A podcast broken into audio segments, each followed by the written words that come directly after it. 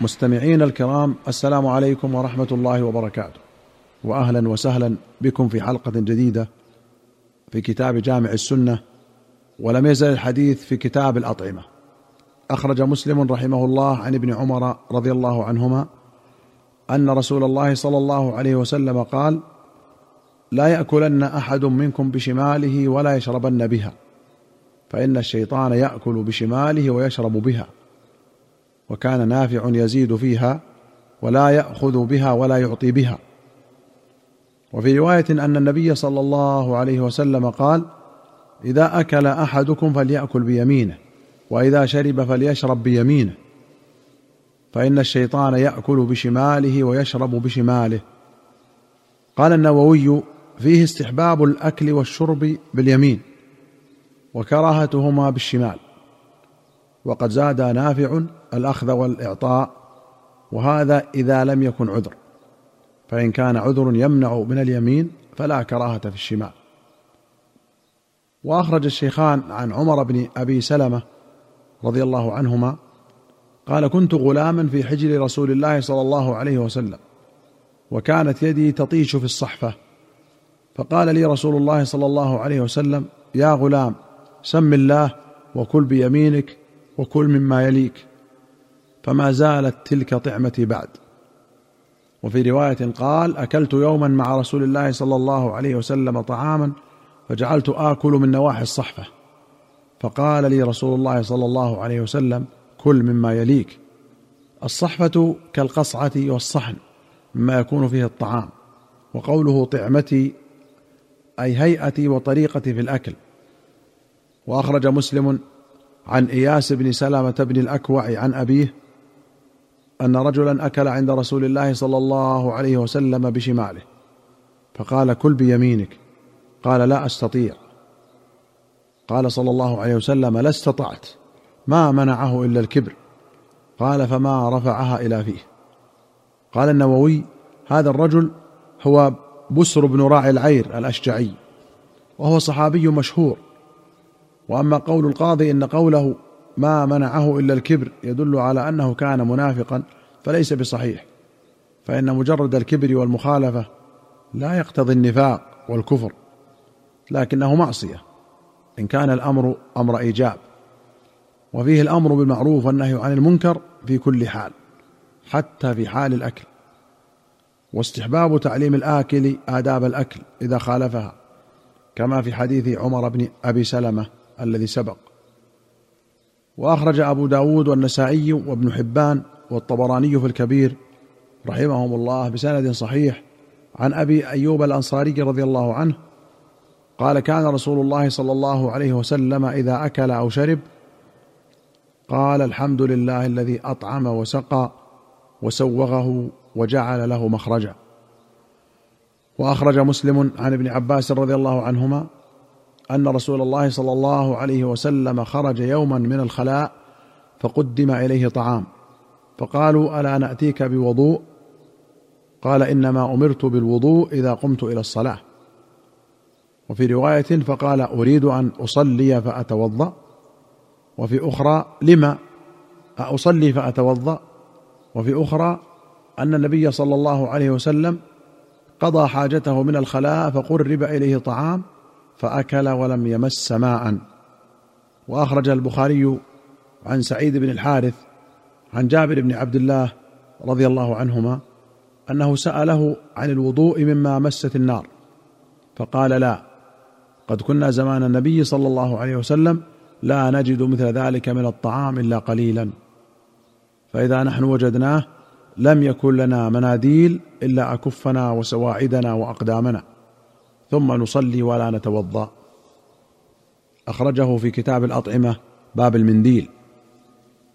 وأخرج الشيخان رحمهما الله عن أنس رضي الله عنه أن رسول الله صلى الله عليه وسلم مر بتمرة في الطريق فقال لولا أني أخاف أن تكون من الصدقة لأكلتها.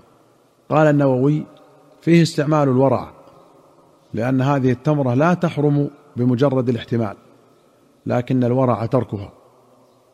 وفيه أن التمرة ونحوها من محقرات الأموال لا يجب تعريفها بل يباح أكلها والتصرف فيها في الحال لأنه صلى الله عليه وسلم إنما تركها خشية أن تكون من الصدقة لا لكونها لقطة وهذا متفق عليه.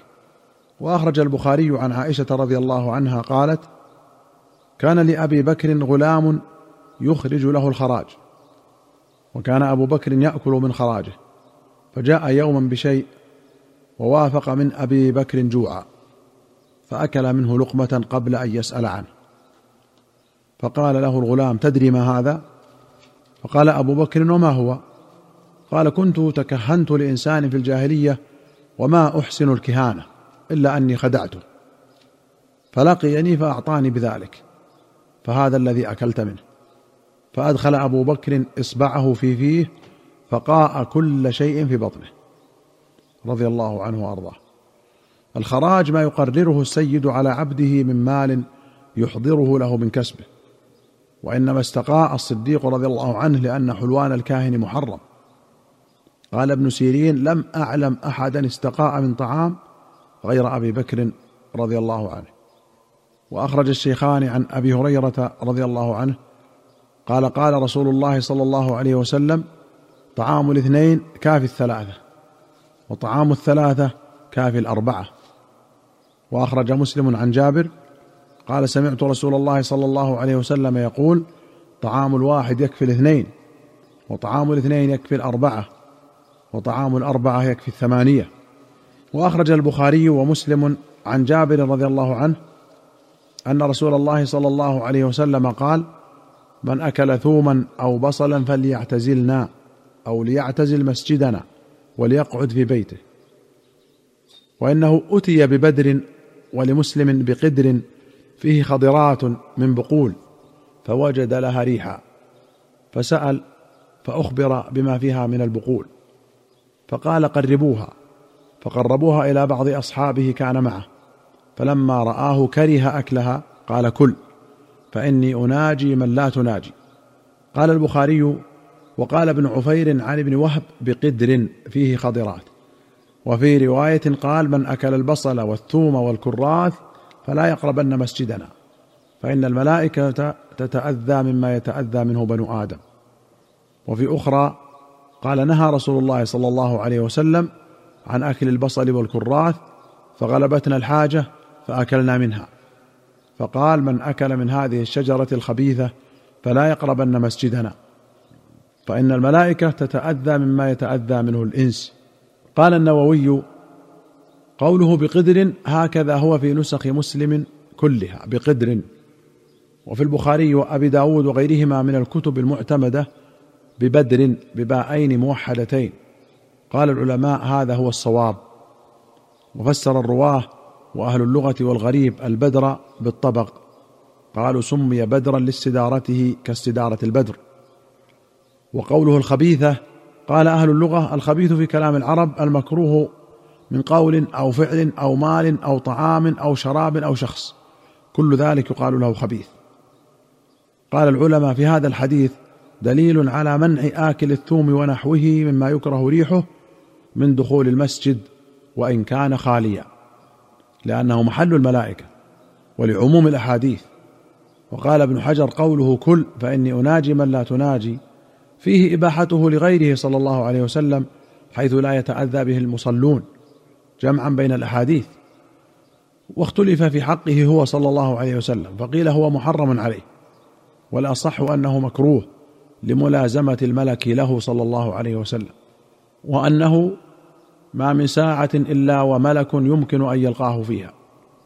وفي هذه الأحاديث بيان جواز أكل الثوم والبصل والكراث لكن من أكلها يكره له حضور المسجد.